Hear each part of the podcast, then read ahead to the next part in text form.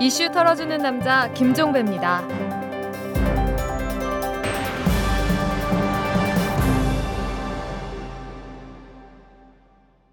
7월 16일 화요일입니다. 자, 오늘도 어김없이 오마이뉴스 이주영 기자와 함께 이탈남의 문을 열겠습니다. 자, 이주영 기자 어서 오십시오. 안녕하세요. 네, SNS 한 뉴스 전해 주시죠. 네, 윤호중 민주당 의원이 지난 주말에 공개한 지도 한 장이 NLL 대화록 논란을 재점화했습니다. 윤 의원은 2007년 남북 정상회담 당시 노무현 대통령이 남북 공동어로 수역을 설치하자며 김정일 북한 국방위원장에게 전달했다는 지도 사본 등을 공개했는데요. 네. 지도들을 보면 당시 노무현 대통령은 NLL을 기준선으로 삼아 4개의 공동어로 수역 설치를 북한에 제안했고 또 우리 어민들이 북한 땅 장산, 장산고가 장산고 서해까지 올라 나아가 어업을 할 수 있게 돼 있습니다. 네. 북한이 주장하는 해상 분, 군사분계선도 국가정보원이나 새누리당에서 주장한 것보다 훨씬 위에 위치했고요. 네. 이를 두고 트위터에서는 국정원이 노전 대통령의 NLL 포기 증거라며 공개한 지도가 왜곡된 게 아니냐는 의혹이 제기됐는데요. 이전에 국정원이 공개한 거 얘기하는 거죠? 네. 예, 예. 한 트위터 이용자는 윤 의원이 공개한 지도에 따르면 북한은 2005년부터 해상 경계선으로 새롭게 주장한 영해 12해리를 사이로 공동 어로 수역으로 주장했다. 그런데도 국정원은 북한이 99년 9월에 주장했던 해상 경계선으로 범위를 확대해 안보 불안을 조장했다. 국정원은 고의로 지도를 왜곡 왜곡한 것이라고 음, 주장했습니다. 네. 유니언의 지도 공개에도 새누리당 등이 NLL 포기가 맞다는 입장을 고수하자 이를 향한 질타가 쏟아지기도 했습니다. 네. 한 유명 트위터리어는 결국 지도를 공개해도 아전 인수 해석이 계속되고 있다. 국회가 NLL 대화록 원본을 열람해도 이 같은 현상이 계속 일어날 게 뻔하다고 말했습니다. 네. 법인권사회연구소의 이창수 위원장도 새누리당이 나라와 국민을 망치고 우롱하고 있다. 국가 기밀을 팔아 허위로 대선 장사를 벌인 데 이어 국정원 대선 개입과 그 커넥션 의혹도 덮으려고 끝까지 왜곡을 일삼는다. 윤호정 의원이 지도를 공개해 그 사악한 의도가 드러났는데도 버티고 저항한다. 새누리당이야말로 귀태정당이라고 비난했습니다. 네.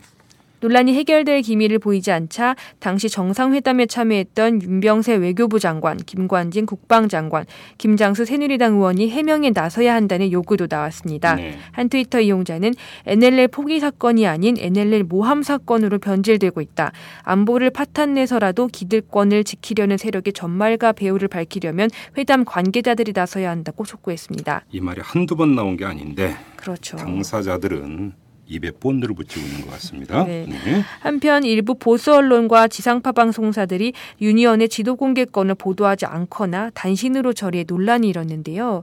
이를 두고 몇몇 언론사가 권력에 불편해하는 진실을 알아서 검열하는 모습을 보이고 있다. 방송이 국민보다 권력의 편을 드는 것 같다는 말들이 나왔습니다. 네. 한 유명 트위터리어는 언론들이 유니언의 지도 공개를 보도하지 않는 것은 사실상 NLL 대화록을 둘러싼 왜곡이 더 이상 불가능하다는 것을 의미한다. 물타기 하기도 쉽지 않다는 것을 이들도 아는 모양이다. 침묵이 많은 점을 의미하고 있다고 주장했습니다. 네, 네. 자, 다음 소식은요. 네, 우리나라가 아시아의 선진국 가운데 최악의 부패 국가라는 조사 결과가 나와 트위터에서 화제가 됐습니다. 네. 한 언론 보도에 따르면 한국은 홍콩 정치, 정치경제 리스크 컨설턴시가 발표한 2013년 조사 보고서에서 아시아 선진국 가운데 최악의 부패 국가로 선정됐는데요. 네. 이 조사 보고서에서 한국은 6.98점을 받아 싱가포르, 일본, 호주, 홍콩 등 아시아 선진국들에 비해 두 배 이상 부패한 것으로 나타나 굴욕을 안겼습니다. 네. 이와 관련해 보고서를 발표한 쪽은 더욱 심각한 문제는 부패에 둔감한 한국의 도덕관이 국경을 넘어선 부패에도 기여하고 있다는 점이라고 꼬집었습니다. 네. 아시아 선진국 최악의 부패 국가 소식을 접한 트위터 이용자들은 민망하다, 안타깝고 씁 씁쓸한 현실이다. 굴욕이 따로 없다 등의 반응을 보였습니다. 예.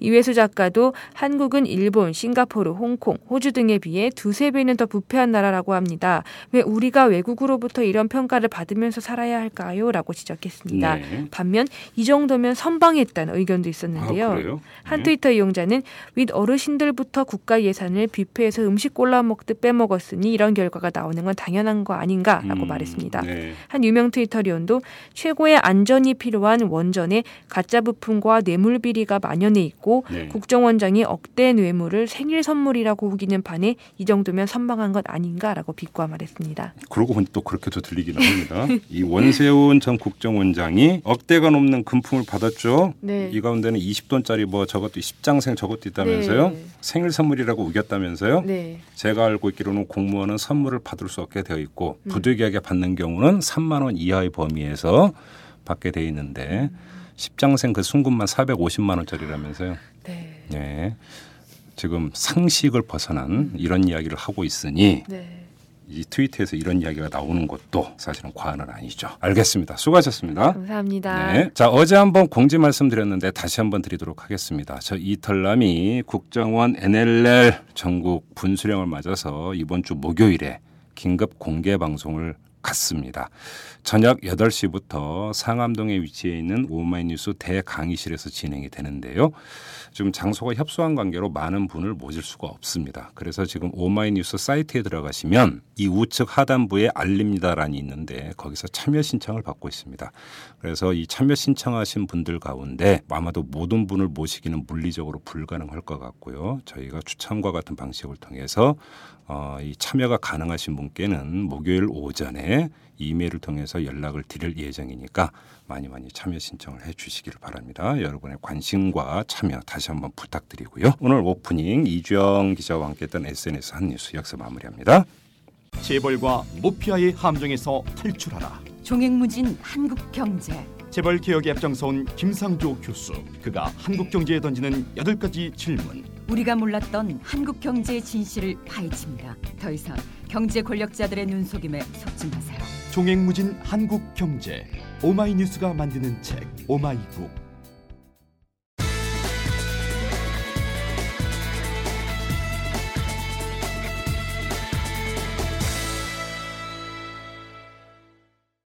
국정원의 공작 정치를 규탄하는 촛불 집회가 계속되고 있습니다. 지난 주말에 열린 촛불 집회에서는 2만 명이 넘는 시민들이 참여를 한 것으로 지금 이렇게 파악이 되고 있는데요. 자, 오늘은 이 문제를 집중적으로 털어보도록 하겠습니다. 이 국정원 이 촛불 집회를 주최하고 있는 곳이 바로 국정원 시국회의인데요. 이 시국회의를 이끌고 있는 참여연대의 박근용 협동 사무처장을 전화로 연결합니다. 여보세요? 예, 안녕하세요. 네네. 일단 이 시국회의가 그 시민 사회 단체들 중심으로 구성이 되어 있는 거죠. 네, 맞습니다. 지금 몇개 어, 단체나 참여하고 있습니까? 어, 사실 매일매일 조금씩 또 이렇게 몇 군데씩 더 연락이 오기 때문에 정확한 네. 집계는 좀 나날이 달라지는데요. 네네. 아, 이제 뭐한 220여 개의 음, 시민사회 단체들이 음, 참여하고 있습니다. 정당들에 대해서도 궁금해하신 분인데 정당은 저희가 독립적으로 좀 생각하기 때문에 음. 정당들은 따로 들어와 있지는 않습니다. 정당하고 이렇게 독립적으로 가져가려는 이유가 어디에 있습니까? 어, 아무래도 시민사회에서는 네. 뭐, 지금 사실 국정조사라든지 국정원 사건에서 제일 실망스러운 태도 보이는 곳이야 뭐, 새누리당이 분명하지만, 네. 어, 다른 야당들에 대해서도 음. 시민사회들 입장에서 보면 더 촉구하거나, 어, 요구해야 될 것들이 또 분명히 있을 겁니다. 어떤 게 있는 그런- 거죠? 어, 뭐 국정조사를 예를 들면 정치적으로 타협의 수단으로만 하고, 네. 대충 넘어가는 문제도 분명히 지적을 해야 될 것이고요. 예. 어, 그리고 국정조사가 이게 진행되는 과정에서 예. 어, 부족한 부분에 대해서는 저희도 계속 재촉도 해야 되기 때문에 음. 어, 거리를 두고 음흠. 어, 이렇게 객관적인 위치에서 음, 음, 음. 시민 사회의 목소리를 국회에다가 전달한다. 음. 아, 이런 자세를 견지하는 게 저희는 당연한 거 아닌가 그렇게 생각됩니다. 음, 지금 청와대에서는 요 며칠 사이에 뭐 지금 대선 불복이냐 이렇게 역공을 펴고 있어요. 네네. 혹시 이제 이런 것 이런 어떤 프레임에 그러니까 말릴 것을 우려하는 측면도 거기에 그 이 정당은 참여하지 않는 것에 포함이 되어 있는 겁니까 어떤 겁니까? 어, 뭐 정당에 참여하지 않는 것이 꼭 그런 프레임만 두- 어, 걱정하는 것만은 뭐 아닙니다. 네. 사실은 뭐 지금 어, 예를 들면 민주당에서 음. 특위위원을 어떻게 구성하느냐 두고 네. 이 새누리당과의 그, 이렇게 뭐, 어, 힘겨루기라 해야 될까요? 예, 예, 예. 정치 공방을 하고 있는데, 거기에 대해서는 시민단체 입장에서는 다양한 의견을 가질 수가 사실 있는 거거든요. 그렇겠죠. 우리 220여 개의 단체들 중에서도, 아, 아니다. 끝까지 남아야 된다. 그 사람들이 빠질 이유가 뭐냐. 음. 새누리당의 요구가 부당하다. 이렇게 음. 보시는 분도 있는 반면에, 네. 아, 물론 새누리당의 요구는 부당하지만 뭐 민주당의 특위위원 할 사람이 꼭 그분뿐만이냐. 음. 어, 그분들이 또 특위위원회 안 한다더라도 어, 얼마든지 네. 그 특위위원 못지않은 활동을 바깥에서도 할 수 있지 않느냐. 예. 그 국정조사가 어, 이렇게 시일을 계속 시간을 좀 어, 허비하는 것보다는 음. 얼른 착수하는 것도 어, 중요한 그 것이기 때문에 네. 해야 된다지 좀 타협을 해야 된다. 음. 뭐 이런 생각하는 분들도 시민사회 안에는 사실은 많거든요. 그러니까 220여 개 단체이기 때문에 네. 어, 여기에는 다양한 색깔과 다양한 사람이 음. 좀 들어오다 보면 들어오기 때문에 음. 어, 특정 정당에 대한 견해는 좀 음, 이렇게 다양할 수 나올 수 있으니까 음. 정당을 참여는 좀 저희가 어려운 게 있는 거죠. 아 그렇습니까? 자 그러면 이 시국 회의에서 촛불 집회를 통해서 집중적으로 그 제기하고자 하는 문제는 국정원의 공작 정치 규탄과 국정원의 개혁 이겁니까?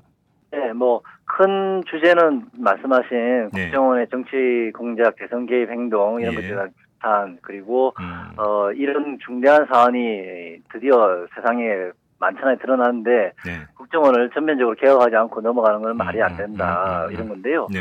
좀더 나가 또 다른 뭐 이야기를 한다 그러면 아, 처음에는 사실은 생각을 못했던 이슈인데 과거에 이제 이명박 정부 체제 하에 국정원의 문제점들 예. 이렇게 많이 봤지만 예. 이게 지난 6월 달을 좀 지나오면서 7월 달에 들어오면서부터는 박근혜 정부 체제 하에 남재준 원장이 운영하는 국정원도 음. 별반 다른 게 없지 않느냐. 네. 어, 예를 들면 그 남북 정상회담 대화록을 예. 어, 국회에서 이걸 어떻게 할 거냐를 논의하고 있는 와중인데 네. 그거를 일방적으로 자기들의 공개 음. 권한이 있다고 하면서 음. 이렇게 어, 세상에 펼쳐내 보인다든지 네.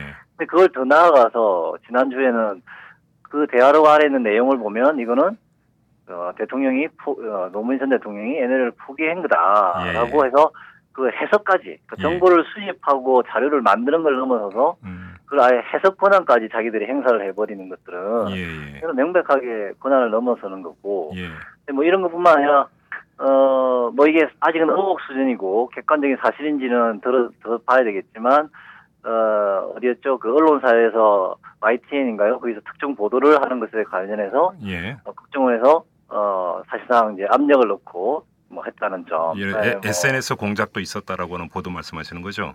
네네네 네네네. 그렇습니다. 그리고 뭐 엊그제인가요 한겨레 신문에서 보도되었는데 어 농협 농, 농민들 관련한 뭐 정, 정부 정책에 대한 의견을 어, 수렴해 보겠다 해가지고 어, 농협 측에다가 국정원에서 뭐 이렇게 의견 조사를 좀 요청한 걸 그 공문이 네. 돌았던 게 있죠. 예. 그리고 국정원 협조 요청 사항이라는 제목으로 음, 음, 농협 내에서 그게 문서가 회람이 되고 음. 네. 그리고 뭐 인하대 그 총학생인가요? 은혜라 음, 학생들이 시국 선언을 할 즈음에 그 인천 지역을 담당하는 국정원 직원이 뭐 괜히 인하대 에, 어, 학교 관계자들한테 연락을 해서 네. 친한 척도 하면서 학생들의 동향에 대해서도 물어보고 음, 음. 뭐 이런 것들 이것도 사실상 보면 국정원이 어 국정원은 국내에서 활동한다 그러더라도 간첩을 잡거나 네. 뭐 저기 그 기업의 그 고급 정보가 음. 그 해외 산업 정보들이 유출되는 것들에 대해서는 뭐 어, 권한이 있긴 하겠지만 네. 이런 사회 동향을 체크하는 거는 어 전혀 국정원의 권한이 아닌데도 예. 그게 이명박 정부 때만 한 게 아니라 사실 지금까지 예. 남대준 체제 원장 체제에서 하고 있기 때문에 예. 현재 어떻게 보면 이 부분에 대해서도 음, 어, 끊고 넘어가야 된다라고 해서 음. 저희가 처음에는 생각하지 않았던 요구로 해서 음, 음. 어, 국정원 개혁은 남재준 원장을 해임하는 것에서부터 음. 네, 시작을 하는 것이다 네. 라는 생각을 저희가 붙이고 대통령에게 예. 지금 결단을 내리기를 요구하고 있는 거죠. 그렇습니까? 지금 이 촛불 집회 참여하고 있는 시민들 이제 그 발언대에 올라서 참 많은 분들이 아마 발언을 하고 있는 걸로 제가 알고 있는데 네네. 근데 예를 들어서 일부 시민들 같은 경우는 예를 들어서 지금 이게 국정원이 대선 공작을 하고 그랬으면 대선은 무효로 돼야 되는 것 아니냐 이렇게 주장하는 시민들도 일부 있어요. 네네. 예를 들어서 그러면 그 촛불 집회 현장에서 이러한 어떤 그 목소리도 나올 것 한데 현장 분위기는 어떻습니까? 어, 맞습니다. 현장 분위기에는 그 대, 어, 대통령의 하야를 바로 주장하시는 네. 어, 분들, 또 예. 그분들은 또 저희 시국회와 별개로 또 주중에 계속 이렇게 촛불 예, 예, 다른 예, 걸 예. 할 수도 계시더라고요. 예, 예. 근데 또 촛불 집회에 오시는 많은 분들 중에는 아 이게 뭐 국정원이 잘못한 거는 맞는데 음. 대통령을 지금 내려오라고 할 정도로 요구를 해야 되나에 대해서 매우 음. 조심스러워하는 분들도 상당히 많습니다. 네. 그리고 그거는 이제 집회에 오신 일반 시민들 안에서 의견이 다양할 뿐만 아니라 네. 어, 20, 220여 개의 우리 시국회의 소속 단체들 안에서도 음. 어, 좀 다양한 의견이 있고 오히려 음. 시국회의에 온 단체들 안에서는 당장 하야를 이야기하기에는 음. 어, 좀 그렇지 음, 음, 않느냐라는 의견을 가진 좀 단체들이 오히려 또 좀 더 많은 거라서요. 네. 이 시국회의 공식 입장으로는 그 부분은 주장을 하고 있지 예, 않고 예, 그러나 예. 이제 이 촛불 집회라든지 음. 시민들의 그 집회에서는 자유 발언에서는 그런 부분이 어, 나오는 걸 잘- 저희가 뭐 임의로 네. 막는다든지 예. 어, 뭐 끌어내린다든지 음. 이런 거는 또 집회의 자유로운 분위기를 음흠. 어, 막기 때문에 네네. 그거는 저희가 어, 인정을 하고 음. 허용을 하고 있습니다. 아, 그래요. 알겠습니다. 자, 그 초기에 촛불 집회를 보면 한대라든 한대련이라든지 청년 단체가 이제 주최를 했고 지금은 이제 시민 사회 단체 중심으로 시국 회의가 꾸려져서 여기서 주최를 하고 있는데 이 양상이 2008년 촛불 집회하고 지금 거의 비슷하게 가고 있거든요. 2008년 촛불 집회 같은 경우도 처음에는 뭐 청소년 문화단체 이런 데에서 이제 그 주최를 하다가 광우병 대책위가 꾸려지고 거기서 이제 주최를 하는 이런 과정을 거치지 않습니까? 자 그러면 그 양상은 같은데 자 그러면 이 촛불 집회가 앞으로 그 확산 일로를 거을 것이냐 아니면 한계가 있는 것이냐 이 진단 여러 사람들이 뭐 이거에 대해서 좀 이제 진단을 하고 있습니다만 그 뭐 주최 측에 이게 뭐 확산될 것 같냐 어떻게 될 것 같냐로 그러니까 질문을 드리는 건 제가 볼 때는 우문이니까 뭐 그 질문은 드리지 않겠습니다만 현장의 분위기를 보면은 그래도 어느 정도는 가늠되는 게 있지 않을까 싶어서 네. 지금 현장의 분위기는 어떻게 읽고 계십니까? 뭐 주최 단체 입장에서는 네. 이게 저희가 촛불 집회를 하는 이유가 어, 국민의 목소리를 대통령과 네. 또는 국회에 있는 정치인들이 예. 어, 귀담아 듣고 음. 또 그걸 압력으로 느껴야 된다 네, 이런 네, 거기 네. 때문에 더 네. 많은 시민들이 참여를 어, 하기를 희망하고 또 그렇게 하려고 애를 나름대로 쓰고는 있습니다. 네. 그리고 어떻게 보면 어, 2주 전이었나요? 저기 이제 표창원, 어, 박주민, 진선미 의원을 모시고 한 첫 번째 이제 시국 거리 강연회가 있었는데요. 예. 동아대전 앞에서 예. 그때부터 이제 규모가 천 단위를 처음 이제 넘어섰죠. 예. 그냥 약한 3천 정도 게 예. 모이셨는데요. 예. 그리고 나서 저희가 그 다음에 연 첫 번째 에, 촛불 대회 때 어떻게 저는 상당히 걱정했습니다. 아 예. 이거 뭐 아, 사람들이 많이 모일까 했는데 음, 음, 음. 어 경찰 추산과 뭐 저희가 계산하는 방법이 많이 다르긴 하지만 음. 어 한 1만 명 정도가 모인 걸로 네, 이렇게 확인이 되었고 그리고 그 다음 주에 열렸던 지난 주말 도- 예. 촛불 집회도 음. 그건 한만 명에서 만 오천 명 정도 음. 많은 시민들이 모여서 네. 어, 저희도 저희 예상을 뛰어넘는 음. 아주 신중하게 저희는 이게 아, 확산 일로가 쉽지 않을 거다. 음. 왜냐하면 음. 뭐 여름이라고 하는 철도 있고 또 장마죠. 그리고 예. 네, 장마는 철도 있고 예. 그리고 시민들도 2008년에 그렇게 많이 모여서 네. 우리가 해봤는데 이게 잘 되냐 거리에서 꼭 나간다고 해서 해결되느냐에 음. 대해서 이제는 조금 아, 이 방법이 정답은일까? 예. 라고 대해서 회의감을 느끼는 고민을 하는 우리 의식 있는 시민들도 꽤 많은 걸 많다고 보고 있고 예. 그리고 지금은 어떻게 보면 국회에서 이게 막 공방이 이루어지고 있고, 음. 어, 그다음에 이게 에, 언론 보도가 또 워낙 잘 어, 이렇게 되고 있지 않은 이런 네. 환경 속에서 봤을 때 예. 시민들 중에 다수는 특히나 음. 이제 좀 우리가 뭐 진보 보수 중간 이렇게 좀 나눈다 보면 중간층에 있는 시민의 다수는 아 관망하는 자세 아닙니까? 네, 네, 네. 불만이 있고 야 이건 좀 심하다라고 음. 분명히 느끼고는 있으시지만 예. 내가 거리에 나와서 이건 요청해야 되겠다. 예. 이러지는 않고 있다. 특히나 여기에는 여기 보면 참 박근혜 대통령이 예. 어 사실 지금 어, 개인 지지도를 보면은 뭐 50% 60% 넘는다고 하는 예, 언론 예. 보도들이 요 뭐 몇 주 사이에 계속 나오는 거 보면 예. 어 그다지 이렇게 잘하신 게 있나 싶긴 하지만 예 어떻게 보면 대통령 개인의 입장에서 봤을 때큰 음.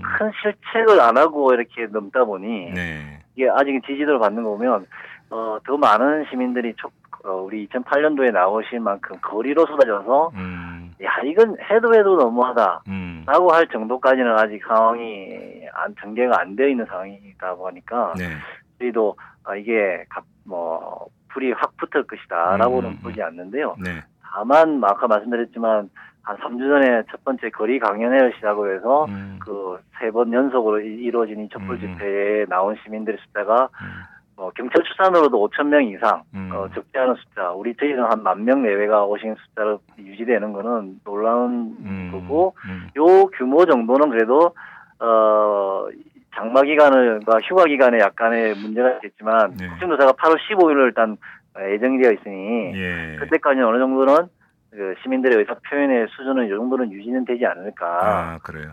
저희는 음. 좀 그렇게 전망을 하고 있습니다. 근데 참여하는 시민들은 어떻습니까? 2008년 촛불 집회 같은 경우는 그 유모차를 끈 어머니들도 많이 나왔고 청소년들도 많이 나왔고 하이힐을 신은 여성분들도 많이 나오고 이러지 않았습니까? 예, 예. 근데 어떠니까 이 참여하시는 시민분들을 보면 좀 어때요?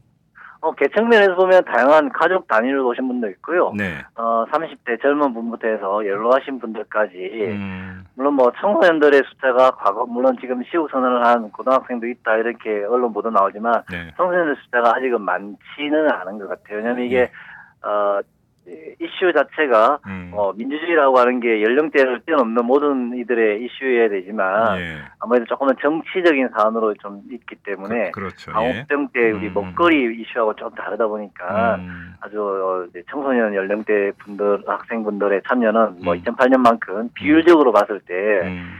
예, 많지는 뭐 않은 건데요. 음. 어, 그렇지만 계층의 다양함은 있고 그리고 음. 그 2008년도에 그런 경험했고 다양한 사람들이 참여해 본 경험이 아까 말씀드렸지만 뭐 면역 면역 주사를 맞은 뭐 효과도 있겠지만 네네. 아, 좀 자유롭게 시민들이 음, 음. 참여를 해볼 수 있는 문화를 체험했다는 것 자체에서 음. 뭐 참가 연령대는 좀 다양한 거는 좀 분명한 것 같습니다. 알겠습니다. 근데 2008년과 확연하게 다른 게 하나가 있습니다. 그 뭐냐면 2008년은 그 언론이 신문 방송 보수 진보를 막론하고 그 논조가 무엇이었든지 간에 대서특필을 했었는데 이번에는 보수 언론 거- 거기에다가 공중파까지 거의 보도를 하고 있지 않습니다.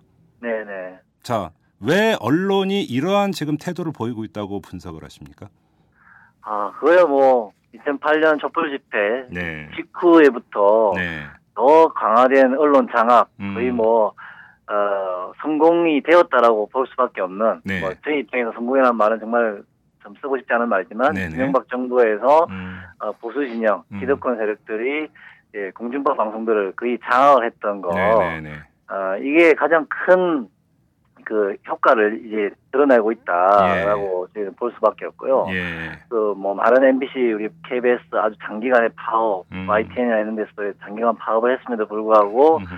어 그것의 결과가 어 방송의 공정성 확보까지 이어지지 못한 상황에서 네. 예, 이게 박근혜 정부를 맞이했고 음. 그래서 박근혜 정부 또 초기에 이런 일이 또 생기는 와중에 네.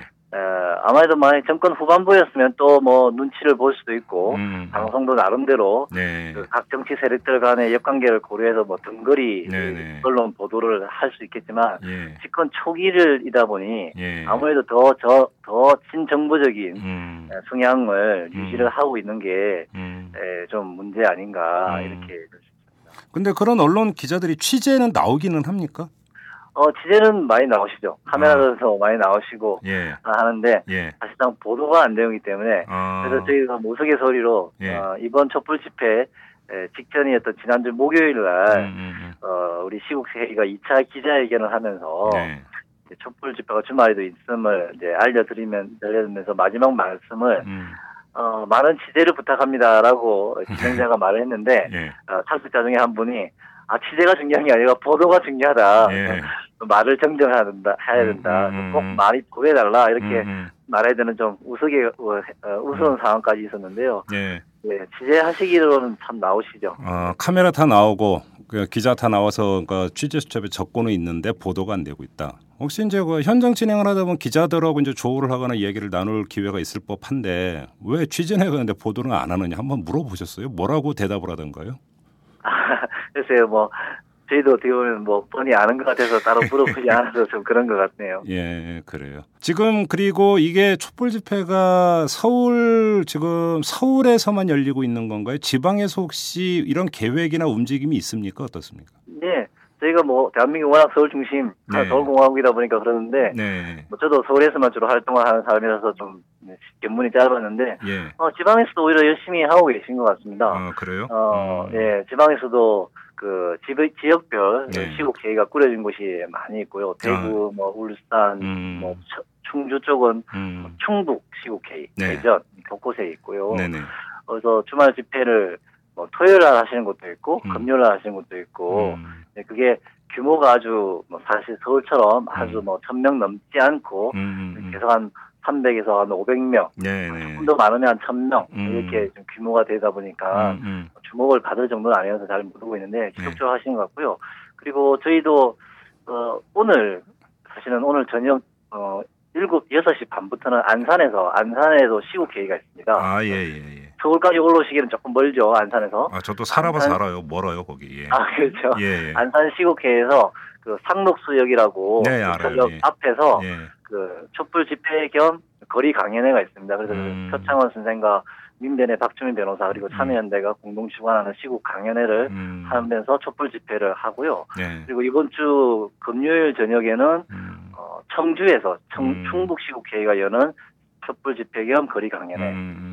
또 예. 토요일에는 대전역 광장에서 대전시국회의가 여는 촛불 음. 집회 네. 겸 거리 강연 음. 뭐 이런 식으로 그리고 다음 주 토요일 아, 금요일 저녁에는 춘천에서도 음, 음. 예, 춘천시국회의가 또 주최하는 행사가 음. 예정되어 있고 저희도 거기 참여하고 음. 뭐 제가 참여연대와 민변이 거리 강연으로 형태로 같이 참여하는 사례만 지금 아, 안산 그다음에 청주 대전 음, 음, 예, 예. 춘천만 말씀드렸는데 다른 지역도 예, 예. 계속 하고 있다고 알고 음. 있습니다. 자, 그 국정조사 특위의 활동 시한이 8월 15일까지로 되어 있습니다. 물론 뭐 여야가 합의를 하면 시한은 연장할 수 있지만 뭐 새누리당이 합의를 해 주겠어요. 그러니까 일단은 8월 15일까지로만 일단 설정을 해 놓고 보면은 이 분기점이 8월 15일이 될 가능성이 있습니다. 국정조사 특위에서 어느 정도까지 실체적 진실을 밝혀내는가에 따라서 이후 국면이 달라지지 않겠습니까?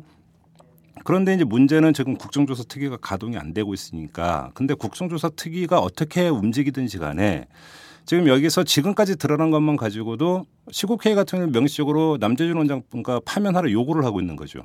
네, 맞습니다. 만약에 근데 그 박근혜 정부가 이것을 받아들이지 않을 때는 어떻게 할 계획이십니까 그러면?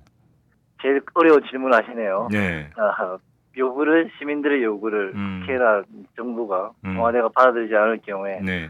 사실 뭐 저희가 시민들이 할 수 있는 법적인 수단이 특별히 있는 건 아니겠죠. 네. 뭐 그러면 뭐이 집회를 음. 계속 이끌어가는 것이 예. 예, 꼭 현실적인 거냐에 대해서도 음, 음, 예, 어려운 면이 있습니다. 예. 뭐 그러면 할 수 있는 만큼 계속 음. 요구하고 음. 또 어떻게 보면 국 정감 뭐 남재준 해임은 안 된다 하더라도 안 음. 되면 음. 어, 국정원법의 상당 부분을 개정해서 네네. 어, 국내 정보 수집을 엄격히 금지할 뿐만 아니라 그에 음. 대한 처벌 규정도 네. 강화하는 방법 예.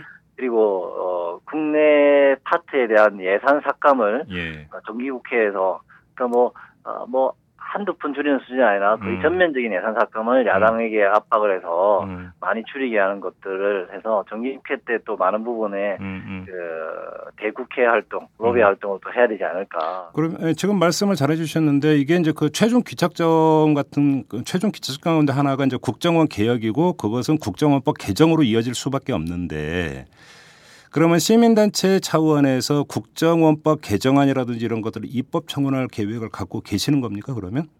어, 이미 저희도 사실 입법 청원했습니다. 아 이미 했습니까? 네, 예. 국정원법을 개정하기 위해서 연구도 하고 예. 하여튼 모임이 있습니다. 예. 참여연대 민변 전주구 인권위원회 음, 그리고 포럼 진시가 정의 네. 정보 네트워크 등등 예. 여섯 개 단체가 예. 공안기구 감시 네트워크라는 이름으로 몇 년째 활동을 해서 예. 어, 법안을 입법 청원을 올해 초에 한 적이 있고요. 아 올해 초에요? 예. 네네. 그거를 그거 그 법안을 어, 청원 상태로 있다가 음. 이번에 논란이 더 가열되면서 음흠. 민주당에 이제 여러 의원들이 여러 가지 법안을 이제 네네. 발의를 하셨는데 예. 그 중에 하나가 진성준 의원 민주당인데요. 예예예. 진성준 의원이 시민단체에서 청원했던 안을 음. 내용을 그대로 수용하셔서. 법안으로 정식 발의를 음. 해두었습니다. 네. 이게 이제 아마 정기국회에 들어가면서 음. 뭐 다른 법안을 냈던 음. 어, 의원들의 안과 함께 네네네. 공동으로 토론되지 않을까 음. 생각합니다. 알겠습니다. 자 인터뷰 여기서 마무리하도록 하겠습니다. 말씀 잘 들었습니다. 네, 고맙습니다. 네. 이슈 털어주는 남자 김종배입니다. 냉철한 분석, 깊이 있는 통찰로 우리 사회 현안을 털어드립니다.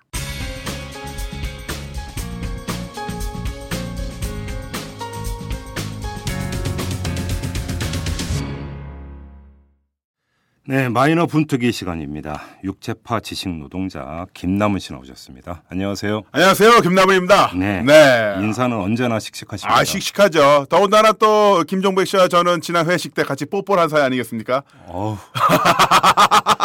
어우. 예, 술에 취해서 차마 해선 안 되는 행동을 했었는데요. 네. 어, 지난번 그 을 방송인 할 때 김종백 씨께서 네. 아, 과연 방송국에서 또 이런 내용을 듣고 연락이 올지 궁금하다고 말씀하셨는데 음. 대한민국 공중파 3사 중에서 예. 저한테 출연 섭외가 왔어요. 어, 그래요? 섭외가 왔는데 음. 와 세상에 그런 저가격 단가는 처음 봤습니다. 3일 촬영에 5만 원 준대요. 아, 진짜? 네. 야, 3일 심하다. 촬영에 5만 원 준다고 그래서 네. 네? 3일 촬영에 5만 원이요? 그리고 또 굉장히 선심을 베풀면서 말씀하시더라고요. 아, 진짜로? 예, 진짜로. 아니, 3일 토탈 5만 원? 3일 토탈 5만 원. 나가지 마세요. 야, 안 나간다고 했죠. 어, 네, 네. 7만 원 해도 나가는데. 자, 아무튼 그런 일이 또 있었습니다. 아, 아, 무튼. 계속 연락은 받는다는 거. 아, 아. 거기도 이제 방송은 아니고 외주사였는데요. 아, 아, 아, 아. 외주사긴 했습니다만. 주로 외주사하고 거래를 하시는군요. 그렇죠. 방송 12년 차인데 아직도 어, 3일 5만 원 이런 이야기나 듣고 분발하겠습니다. 음. 어, 네. 확실히 을이세요. 자, 오늘 어떤 얘기로 풀어가 볼까요? 네, 오늘은 뭐 대한민국에서 경제 생활하는 사람들이랑 모두 다 한번 경험해본 음. 네, 다단계의 추억에 대해서 한번 이야기해 볼까 합니다. 아니, 다단계도 하신 적 있어요? 그럼요. 제가 안 해본 게 뭐가 있겠습니까? 정말 참 저는 문어발 하면 재벌이 제일 먼저 떠오르는데 네. 김남은 씨도 참 문어발이다. 안. 해본 게 없어요. 안 해본 게. 그 이제 모 업체 네. 어, 연수원에 가서 네. 아, 2박 3일 동안 음. 준 감금 상태에서 다이아몬드, 다이아몬드 이렇게 어. 그 일정한 계급 있잖아요. 예. 그런 거 외치다가 예. 온 적이 있었고요. 어. 그리고 또 한 300만 원 정도 어. 물건 물건도 구매했던 것 같아요. 그래서 한 10년 전 어떻게. 본전은 뽑았어요? 당연히 못 뽑았죠. 못 뽑았고 예. 이 남자분들, 여자분들, 연애하신 분들이면은 다 예. 아시는 게 밤 12시쯤에서 문자 오는 존재가 두 부류가 있습니다. 예. 하나는 소방방재청. 요즘 비 많이 오니까 아, 조심하라고 아, 아. 소방방재청이 문자 보내고 예. 또 이제 구 여친, 구 남친들이 문자를 보내죠. 술 먹고. 네, 술 먹고. 어. 구 남친은 그나마 예. 음, 이제 뭔가 미련이 있으니까 보내는 건데 예. 자니?라고 물어보죠. 예. 자고 있는데 자니라는 문자 받으면 정말 열이 받는데 여자분들 예. 어, 구 남친, 아, 구 여친한테 오는 문자는 사실은 대부분 어, 음. 이제 다단계일 가능성이 큽니다. 아니면 돈 꺼달라고 하거나. 아, 진짜? 아, 그럼요. 그런 아, 식으로 해서 예. 이제 인맥을 이제 그 이제 그쪽 그 네트워크를 끌어들이려고 하는 거죠. 오, 근데 자, 한 10년 전쯤에 그러면 다단계에 발을 네. 담근 적이 있었던 거예요. 10년 전쯤에. 그렇죠. 12년 정도 되겠네요. 그러면 그 제가 물- 당시에 그때 식당에서 일을 했었을 때 예. 그 식당 사장님의 권유로 어. 어, 다단계 발을 담궜다가 어. 사장님과 저 모두 다 어. 큰 막대한 어. 피해를 입었던 적이 있습니다. 저는 그나마 저 그 정도 가게에서 끝냈는데 사장님은 어우 엄청난 피해를 그러면 입었었죠. 김남은 씨 같은 경우도 300만 원 넣고 물건 네. 값으로 네, 그다음에 이제 그 준 감금 상태에서 2박 3일 교육받고 그렇죠. 이제 물건을 하나도 못 팔고 물건은 좀 파는가 싶었는데 네. 어, 아직도 제 다락방에 있습니다. 평택 다락방에 물품이 종류가 뭔데요? 뭐 치약, 비누 이런 것들이 있는데요. 아, 뭐, 썩지도 않아요. 아, 아, 대충 뭔지 알겠다. 네. 썩히는요. 어떻게 저라도 좀 그냥 갖다 주시죠. 그러니까요. 12년 된 치약이에요? 예, 그렇죠. 아, 치약에는- 아주 rare한 치약입니다. 치약에는 유통기한이 없나? 어, 아마 있을 것 같은데요. 그럼 버려요. 네. 어, 그런 일이 있었구나. 그러니까 을 방송인으로서 돈은 별로 못 벌고 네, 길거리에서 돈은 갖다 마구 퍼붓고 그렇죠. 아, 도대체 어떻게 살아요, 김남국 씨? 어, 그러니까 이렇게 이제 각종 팟캐스트라든가 네. 어, 저가격 라디오 어, 그러니까 출연하면서 이른바 팟캐스트 아오지? 네. 그래요. 근데 우리가 일반적으로 이제 네. 다단계 하면은 지금 이제 그런 거잖아요. 물건 값으로 가입비 내고 네, 그렇죠. 그다음에 또 이제 뭐 친구나 이런 사람 끌어들이고 혼자 망하는 게 아니라 여러 사람 같이 망하게 만들고. 네. 그런데 다단계도 합법이 있고 불법이 있다면서요. 예, 그렇습니다. 사실 그 합법 업체, 불법 업체 당연히 존재를 하고요. 예. 음, 이제 가입 비용, 상품, 업무 구조, 물건 전달, 사업 성격, 후원 수당 뭐 이런 것으로 구분을 할 수가 있습니다. 음. 네. 실제로 그렇게 법 조항들이 있긴 하는데요. 예. 예를 들어서 가입 비용 같은 경우는 음. 합법 다단계는 연간 1만 원 미만의 입회비 또는 그 무료로 운영이 되고요. 어. 하지만 불법 다단계들은 처음부터 어, 기, 어, 가입비, 교육비, 상품 및 재고 구매비 등 음. 여러 가지 형태로 해서 이제 비용을 또 각출하게 됩니다. 그러니까 간단히 얘기를 하면 가입을 할 때 목돈을 내느냐 마느냐 그렇죠. 이 차이가 이제 큰 거군요. 네. 예. 또한 상품에 있어서도 이제 합법 다단계는 일정 수준의 어, 최소한 아니 어느 중급 이상의 어떤 quality를 갖고 있는 경우가 대부분이지만은 네. 불법 다단계는 뭐 다들 기억하시겠지만 300만 원짜리 자석요 네. 한때 예. 큰 인기를 끌었었죠. 예, 기억나요. 예, 그런 예, 것처럼 예, 중 저가의 품질의 제품을 고가에 판매하는 예. 예. 그런 전략을 취한 경우가 많이 있고요. 예. 물건 전달도 합법 다단계 판매는 주로 택배 시스템을 위해서 가는 반면에 아. 불법 다단계는 판매원이 직접 전달하는 과정이 많습니다. 어. 왜냐하면은 그 과정에서 일부러 물건을 훼손해요. 어. 이거 네가 주문한 거야 하면서 상대 상태를 열고 어, 상자를 열고요.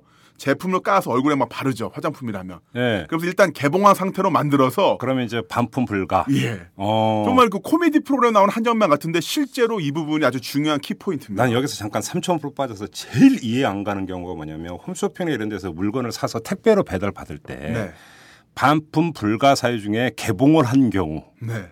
아니 개봉을 해야 이게 물건이 하자가 있는지 아닌지를 알 수 있는 거 아닙니까? 그렇죠. 근데 개봉하면 반품이 불가능하다 이게 말이 되는 얘기입니까 이게? 그러게요. 어? 그런데 그 제가 알기로는 2주 내에 네. 합당한 사유가 있으면은 반품이 가능한 경우도 또 있잖아요. 네. 예. 근데 아주 극히 예외적이지만 말도 안 되는 이유로 반품 불가하는 경우도 있어요. 음. 참 하여간 웃겨서 한번 그러니까 드리는 말씀이고. 제가 보기에는 김종배 씨가 또 당한 게 있는 것 같은데요. 아 저요? 네. 저는 당한 거 별로 없어요. 저는 다단계 한 적 없어요. 예. 어, 또 이제 말씀드리면요. 사업 설명을 할 때도 개방적이고 자유스러운 분위기에서 하느냐 음. 아니면은 베타, 폐쇄적, 인위적 구조로 그 강압적인 형태에서 진행하느냐. 이른바 준강금 상태냐. 그렇죠. 어. 되는데요. 어. 사실 이 부분에 대해서도 미묘한 부분이 많이 있습니다. 뭐냐면 가입 비용 같은 경우도 여러 가지 형태로서 합법적인 다단계도 각출할 수 있는 방법들이 또 있고요. 네. 또한 이 사업 설명회 같은 경우도 개방적이고 자유스러운 분위기냐, 베타 폐쇄적 인위적 구조이냐 음. 이것도 좀 차이가 있는 게 호텔 어떤 라운지에서 개방적인 분위기에서 한다고 하더라도 그 문 앞에 전화 김종백 씨가 서 있다. 예. 그럼 강압적인 분위기가 되는 거죠. 뭐 김남훈 씨는 그런데 쟤왜 저를 끌어들여요 저를 내가 얼마나 선량하게 생긴 네, 좀 사람인데 같이 좀 끌고 들어가려고요. 그리고 아무리 반지하 물 흐르는 곳에서 음. 정말 이 칙칙한 곳에서 한다고 하더라도 예. 김태희 씨, 이나영 씨 같은 분이 앞에 서 있다. 그러면은 또 저 같은 사람 입장에서는 예. 개방적인 분위기거든요. 밝은 분위기가 되고 네. 그러니까 농담처럼 이야기했습니다마는 예. 합법과 그 불법의 다단계를 이렇게 조항으로 단순히 나눈다는 게 좀 음. 어려운 부분이 있죠. 근데 중요한 건 김태희 씨나 이나영 씨나 네. 두분 다 임자가 있는 분이라는 네. 사실. 어, 저는 그냥 바라보는 것만으로도 음. 예. 그 그런 분 그분들의 미모는 사실 대한민국 남성의 공공재죠. 누가 어. 소유한다 이런 거- 느낌보다도 음. 그냥 바라보면서 감탄사를 보낼 수 있는 음. 그런 자유를 좀 누리고 싶은 것뿐입니다. 그 집에 누가 있는지를 잘 생각하세요. 그런데 이 다단계가 네. 이 토착 마케팅 방법이 아니라 외국에서 들어온 거 아닙니까? 어, 그렇습니다. 이게 꽤 오래된 걸로 제가 기억을 하는데. 그렇죠. 거의 70년대부터 들어왔었고요. 네. 음, 우리나라는 70년대 후반 외국 여행자들에 의해서 다단계 판매와 유사한 형태의 그 방식이 도입되면서 시작이 됐었고요. 예. 83년도 경에 SEC, 스마일, 에스프리 등의 회사가 처음으로 피라미드 판매 방식을 도입을 했습니다. 음, 음, 음. 이 회사들은요, 1년 새 10만 명의 판매를 거느릴 정도로 큰 인기를 끌었었고, 네. 특히나 강남 사모님들에게 엄청난 그 이슈가 됐었죠. 아, 초기 에? 예. 아, 그래요? 왜냐하면 고가의 제품을 판매했기 때문에 그것을 소화할 수 있는 여력이 있는 예. 분들은 그쪽 사모님들밖에 없었고, 오. 또 이게 아름아름 판매가 되면 수당이 쌓이잖아요. 예. 그러니까 소매 마진이 40에서 50%가 되다 보니까 예. 판매를 하면 할수록 그만큼 들어오는 게 있고 음. 이런 걸로 해서 이제 큰 인기를 끌었다가 예. 가장 또 이제 대중적인 이슈가 됐던 게 80년대 후반에 국내에 상륙했던 재팬 라이프입니다.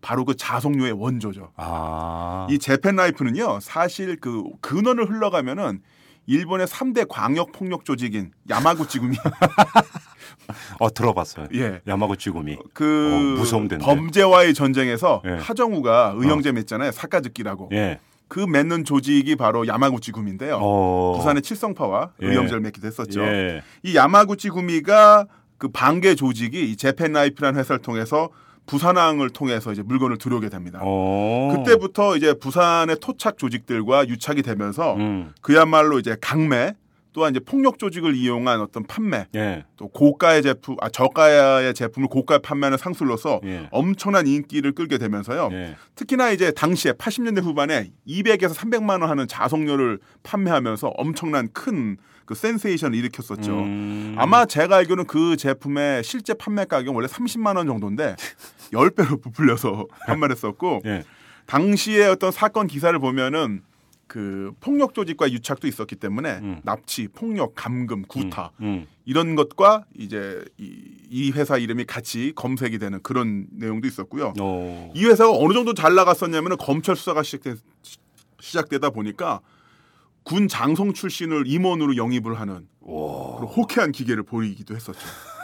아, 그 호쾌한 계기예요? 호쾌한 기계. 예. 근데 아무튼 이제 다단계 하면은 이게 한때 잠잠하다가 또 최근에 이제 그러니까 이슈로 불거진 게 이른바 거마 대학생 네. 이 문제 때문 아니었습니까? 아 그렇습니다. 그 송파구의 거여 마천 지역에 네. 그 불법 다단계 업체들이 많이 있고 예. 이쪽에 그 임대 시설에 학생들이 많이 몰려들면서 예. 그 학생들 이제 자원을 이용하는 예. 그런 그 불법 다단계들 같이 융성을 하면서 큰 그 사회적 문제가 됐었죠. 네. 그런데 지금 여기서 그러니까 포인트는 젊은 대학생들이 그렇게 다단계에 많이 빠져들었다라는 네.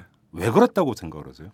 제가 예전에 고발 프로를 할 때도 네. 한번 살펴봤었고 또한 제 경험을 비춰보면은 20대 때는 정말 갖고 싶은 게 많아요. 인간의 욕망이라는 게 있지 않습니까? 아, 물론이죠. 예, 욕망이라는 게 있는데 그 욕망을 구체화시킬 수 있는 방법이 없어요. 제가 그 식당? 음, 음. 식당에서 종업원으로 일했을 때도 네. 그랬었고 특히나 지금의 20대 분들은 더 생존 경쟁이 치열하잖아요. 아, 그럼요. 그런 상태에서 어떻게 본다면은 그 자신의 그 꿈을 실현할 수 있는 방법으로서 불법 다단계 유혹에 넘어가는 경우가 너무 많이 있는 거죠. 돈을 벌 수 있다는 환상. 환상. 네. 더군다나 그 시스템이 더욱 정교해졌어요. 어떻게요? 하도 검찰 수사가 심하고 음. 어떤 그 사회의 언론, 언론들의 그 뭐랄까요 그 관심이 많다 보니까 그 시스템도 굉장히 정교해지면서 아주 음. 단계별로 그 사람의 긴장감을 무력화시키는 예. 각종 테크닉들이 발전했습니다. 예. 일단은 그 문 앞에 딱 들어가면요 예. 호텔 로비처럼 아주 뭐랄까요 그 휘황찬란해. 휘황찬란 분위기를 유도하면서 예. 통장을 막 보여줘요. 오. 통장을 보면은 하루에 막 400만씩 꽂혀 있어요. 오. 근데 자세히 보면은 입금 내역만 있어요.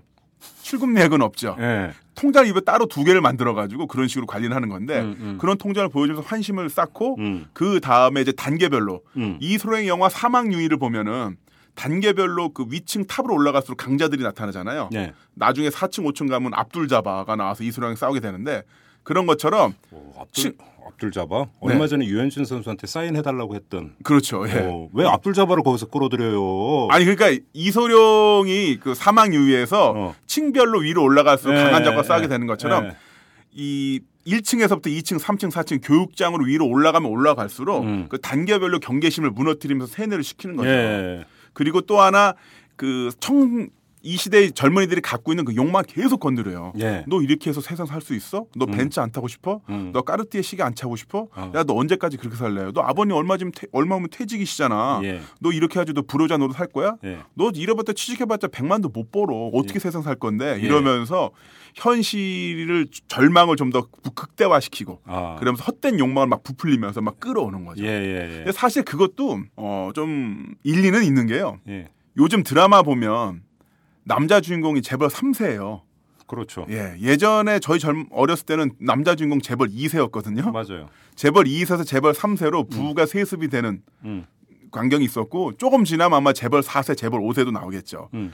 그런 상황에서 내가 처한 상황에서 내가 원하는 거를 정상적인 방법으로 얻을 수는 없을 것 같다라는 그런 막연한 계산 방법이 나오는 거고 좌절감에 비롯되는 거군요. 그러니까 예, 그런 거를 좌절감. 잘 이용하는 거고 또 예. 하나 어, 제가 직접 경험해 봤는데 고급 양복을 입게끔 하고요. 대출 받아서라도 예. 배지를 이제 가슴에 매달게 하면서 어. 내가 아주 정말 초인류 기업에 다니는 것 같은 환상을 막 심어줍니다. 음. 서로 간에 또 팀장님, 뭐 매니저님 이런 식으로 호칭을 부르면서 그 정말 그 내가 그 인류 사회생활 하고 있다는 것처럼 코스튬 플레이를 하게끔 하는 거죠. 어. 거기서 나오는 자긍심도 대단하거든요. 대출을 받게 하면 코가 깨이는 거 아닙니까? 그렇죠. 그게 좀 더 악랄해졌다는 게 처음에 아예 대부 업체를 데리고 가요. 서류를 갖고 옵니다. 그래요? 예. 처음부터? 처음부터. 어. 그 가입비를 받는 거죠. 예. 그럼 500만 원 대출을 받으면 신용 상태가 나쁘기 때문에 예. 소비자 금융, 금융에서 대출을 받을 경우 약 40% 연리로 꾸게 되죠. 그러면 500만 원을 40% 꾸게 되면요. 원리금 균등 상환을 했을 경우 이자가 아, 이자가 14만 원, 원금이 36만 원 하니까 약 51만 원 정도를 매달 내야 돼요. 예. 그럼 51만 원 생돈을 어떻게 갚아요? 그렇죠. 그러기 위해서는 또 누굴 끌어들여야 되는 거죠. 음. 그러면서 조직은 계속 늘어나는 겁니다. 음. 그런데 우리가 이제 제 3자가 볼 때는 아무리 그래도 사리 분별력이 있는데 대학생 네. 정도면 저렇게 어떻게 쉽게 넘어갈 수 있느냐. 네. 이런 생각을 많이 하잖아요. 그렇죠. 근데 그렇지가 않은가 봐요. 가보면. 그 이제 세뇌 시스템이라는 게 굉장히 정교하고요. 예. 그리고 또 하나 음. 참그 사람의 이중성이라 할 수가 있는데 예. 자신이 속았다라는 거를 알면서도 스스로 안 속은 것처럼 생각합니다. 아, 결국 계속 자기 합리화를 하는 거예요. 자기 합리화 왜냐하면 자기 합리화를 해야만 자기가 돈을 벌 수 있고 빠져나올 수 있기 때문이죠. 예. 그런 식으로 해서 수사가 어려워지는 건데요. 아. 수사가 딱 들어간다고 하더라도 일단은 이게 불법으로 나갔을 경우에는 자기가 넣었던 돈을 모두 못 받거나 예. 자기 밑에 하부 조직이 무너질 거를 걱정하기 때문에 네. 이 사람들이 분명히 피해자임에도 불구하고 그 자신이 속한 업체를 변호를 하게 됩니다. 그러니까 자기는 본전을 뽑아야 되니까. 그러니까요. 아. 피해자가 결국 동조자가 되고 가해자가 되는 거죠. 예. 제가 그 수사 상황을 살펴보니까 한 사람 조사하는데요. 8시간 걸려요. 8시간. 그래요. 아, 그 정도로 입을 안 네. 네. 그- 그러니까 조직 하나, 그러니까 그 불법 다단계 회사 하나를 털면은 수백 명의 이 뭐 구성원들이 나오게 되는데 음. 한 사람 조사하는데 최장 8시간, 열몇 시간이 걸립니다. 어. 그러면 수사원들, 경찰 조사관들은 열댓 명도 안 되는데 예. 한 사람 붙잡고 8시간 수사하려니까 예. 진행이 안 되죠. 어. 그러니까 그 사람들을 얼르기도 하고 자료를 보여주기도 해야 되는데 예. 기본적으로 갖고 있는 그 인간의 악마성이라 할 수가 있죠. 내가 피해자이긴 맞지만 내 밑에 누군가 끌어들여야만 내가 탈출할 수 있으니까 난 여기서 아. 이 다단계 불법 다단계 편을 들겠다라고 어. 자기 마음속에서 선언을 해버리는 겁니다. 수사를 안 하는 게 아니라 수사가 참으로 어려운 거군요. 그러니까. 완전 어려워지는 거죠. 그래요. 또 하나 어려운 부분이 뭐 있냐면요. 야, 저도 깜짝 놀랐던 건데 이 불법 다단계 업체들이 아까 말씀드린 것처럼 가입비 형태에서 불법으로 이제 비용을 받잖아요. 10명이면 5천만 원이 되고 100명이면 5억이 되고요. 네. 1000명이 되면 50억이 되잖아요. 네. 그 현찰 보유가 엄청납니다. 그렇죠. 이 엄청난 현찰 보유, 보유고를 가지고 수사가 시작이 되면은 변호사를 전직 검사나 전직 판사를 아. 데려옵니다. 아, 아, 근데 더 아. 웃긴 거는 제가 어떤 경우도 봤냐면은 불법 다단계 업체를 수사했던 음. 그 해당 검사를 오- 변호사로 바- 이제 어, 진짜? 예, 개업했을 때 그 사람을 데려온 경우도 봤어요. 이야, 신문에 그 종종 나는 게 그건데 자기가 그 판사나 검사로 수사하거나 그 재판하던 사건을 네. 그렇죠. 변호사가 돼가지고 다시 수임하는 수임하는 경우도 있습니다. 정말 해서는 안 되는 짓인데 그러면은 무엇보다도 현직에 있는 현직 수사관이라든가 검사들은 완전 벙 찌는 거죠. 그렇죠. 나 분명히 저 사람 주시, 수사 받 지시 받으면서 예. 수사를 다 했는데 어, 진짜로 경험한 경우에요? 아 이저 이거는 이제 그 경찰관한테 들은 얘기입니다. 어, 예. 그래요? 예. 그러니까 이 현, 경찰관 입장에서 난리가 나는 거죠. 음. 아니 저 사람 지시를 받고 수사를 했는데 네. 저 사람이 저쪽 방어로 들어간 거죠. 음. 그리고 지금 허- 어, 공격 포인트를 다 알고 있는데 음. 그러니까 난리가 나는 거죠. 어. 그러다 보니까 계속 늦어지고 늦어지고 늦어지고 늦어지고 늦어지고 보다 보면은 늦어지다 보면은 어쨌든 이 사람들이 이제 이제 구성원들도 여러 형태에서 수사에 불응하게 되고 후, 위야무야 되는 거죠. 제가 여기서 단도직입으로 그래서 다단계 그 빠져갖고 돈 벌었다는 사람 혹시 주변에서 본 적 있어요? 없죠. 그 다음에 다단계면 보통 친구들 끌어들이잖아요. 네. 그 친구 관계가 그 이후에도 원만하게 유지되고 있다는 경우 들어본 적 있어요? 없죠. 파괴되죠. 완전 파탄 나는 완전? 파탄이 됩니다. 불법 다당의 가장 큰 단점 바로 그 평생 가져갈 수 있는 자산이라 할수 있는 인맥이 완전 박살난다고. 인간관계를 완전 끝장내는 거 아닙니까? 거죠. 왜냐하면 사람을 돈으로 보기 때문에. 그렇죠. 네. 수단으로 보는 거잖아요. 내 그렇죠. 친구를. 얼마 전까지만 해도 그렇게 그러니까 죽고 못 살면서 좋아하던 친구인데 어느 네. 순간에 원수가 되는 거 아니에요? 원수가 되고 분명히 깔끔하게 헤어졌는데 예. 자니? 라고 해서 문자 보내면서 좋은 아르바이트인데 가지 않을래? 이렇게 끌어들이게 되는 거죠. 아, 그런 문자를 받았던 것 같아요. 이 마- 발언의 맥락을 가만히 보니까. 그러게요. 전 미련이 있어서 저한테 문자를 보낸 줄 알았는데. 어. 예. 그래서 어떻게 응대를 했어요? 그래서 한번 따라갔었죠. 아니 아까는 식당 주인 따라갔다며 또 한 번 갔었어요. 그래서 그렇죠. 예. 이 남자들이 어, 구여친 문자에 약해요. 네. 참, 그럼 두 번 경험이 두 번 있는 거야? 네. 그래서 두 번째는 얼마 날렸어요. 그래서 날리지는 않고 어. 이미 알았었기 때문에 그냥 도망 나왔죠. 어 네. 그래요? 뭐 완력으로 제지를 하겠습니다만 음. 어, 제가 누구한테 제지당할 사람 아니기 때문에 그러면 처음에 다시 그러면 이제 김남훈 씨의 경험담으로 돌아갑시다. 네. 식당 주인의 권유로 다단계에 들어가서 300만 원을 박았어요. 네. 그리고 손 털었어요. 얼마 만에 손 털었어요? 그손 털는 게 자연스럽게 손이 털어졌어요. 어떻게요? 왜냐면 직장 그 식당 사장님이 많아가지고 그분이 잘 됐으면 아 그러니까 본인의 어떤 그 적극적인 의지로 빠져나온 게 아니구만. 의지 아 왜냐면 저도 그때는 그걸로 돈을 벌 수 있을 거라고 생각을 했어요. 아, 진짜로 세뇌 네, 당했어요. 그래서 어. 부모님한테도 막 권유를 하고 네. 아버지가 하는 그 기념품 가게 그 송월 타워를 한복집 수건집에서 사업 설명회도 개최를 하고 아 진짜? 예, 그러니까요. 어. 저의 흑역사입니다. 음. 아 그랬어요? 네. 그렇게 했는데 예. 저의 위에 계신 분이 이제 망가진 걸 보면서 음. 아, 이거 손 떼야겠구나. 어 그러면 그 친구는 한 명도 끌어들이기 전입니까? 몇 명 이제 끌어들였었죠. 끌어들였는데 이제 소극적인 구매죠. 예. 그냥 이제 구매만 해주고 아, 친구들이? 너 친구니까 내가 어. 샴푸랑 뭐 좀 사줄게. 어. 요 정도 수준에서 이제 끝났던 거고. 다행히 자성료가 아니어서 천만 다행이에요. 그러니까요. 그건 얼마 안 하잖아 사실. 예. 어 그럼 가성료였으면 난리가 날 뻔했죠. 그 친구들하고의 관계는 지금도 원만하십니까? 원만하죠, 저희 항상. 예. 정말 불행 중 다행인 경우. 그렇습니다. 그러니까 식당 사장님이 이제 망가졌던 게 예. 저한테는 큰 네. 그래서 그 식당 사장님하고는 그 뒤에 어떻게 연락은 하고. 어, 식당 사장님은 요즘은 이제 트럭 몰고 계십니다. 잘 지내고 계세요. 예. 아 그래요? 그러니까 이게 한편으로 보면은 인간은 참 그 이제 밝고 네. 또 이기적인 존재인 것 같고 자기 앞가름 잘하는 것 같으면서도 또 한편으로는 참 어리석은 존재가 인간이라고 하는 게 돈 앞에서 이성이 어떤 마비되어 버리는 경우도 많이 나타나거든요. 그렇죠. 이 피라밋 같은 경우 바로 그런 경우라고 봐야 되는 거 아닙니까? 아, 그렇습니다. 사람이 그 자신의 욕망을 확인하는 가장 훌륭한 좋은 순간이 뭐냐면은 음. 어, 이런 펠리타스란 말이 있잖아요. 음. 지금에 있는 욕망보다 더 큰 욕망을 갖게 됐을 때 행복감을 느낀다라는 이 표현이 있는데 누가 그러더군요. 이 복권의 순기능이 뭐냐? 네. 그 내가 예를 들어서 월요일 날 사서 토요일 날 그 이제 그 하기 전까지 일주일 동안 내가 1등에 당첨되면 이 돈을 어떻게 쓸 것인가라고 네. 하는 환상. 환상.